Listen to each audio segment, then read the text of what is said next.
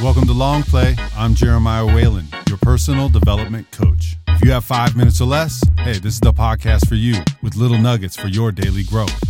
Let's talk about practice. Practice you must, because we are creatures of habit. I know you've heard that phrase before, and other than that, how often do you refer to yourself as a creature? I'm really just curious. So, in order to develop, we have to have a practice.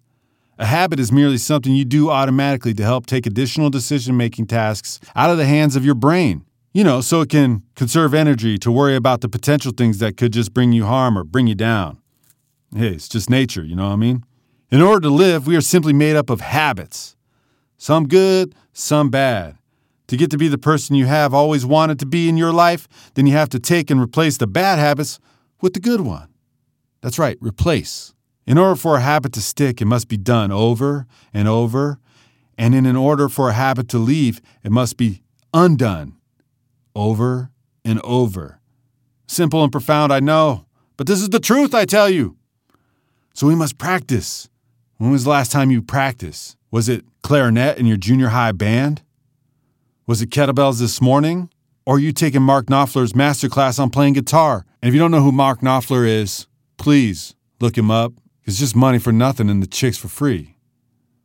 Either way, this may or may not be something you're used to, so I want to help you understand effective practice so you can set yourself up for success on creating your new habit. The best practice is usually done with a plan, and it usually starts as fundamental as you can possibly get. When I coach new people, I keep it simple with the air quotes rules of practice. And one of the things I said is the expectation going forward that if you show me you can do something, and you show me you can do it consistently, then we can move on. Until then, we're in it to win it, baby. In on that one thing. It could be seven days, or it could be 30 days.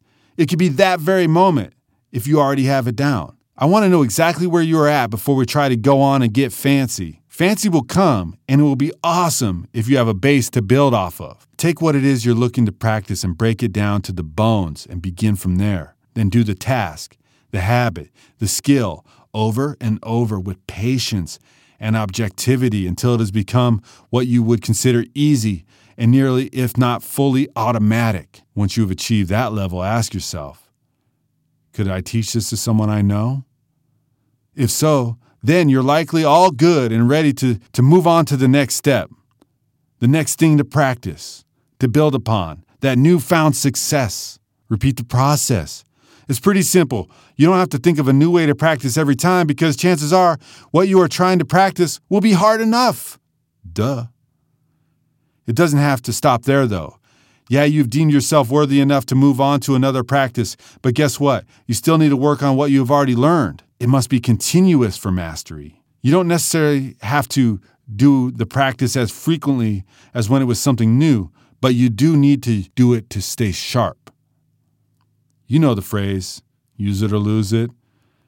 And that's a fact, Jack. So remember, it's not practice that makes perfect, it's practice with purpose that makes progress. Thank you for listening to this episode of Long Play. And yo, what are you going to practice today?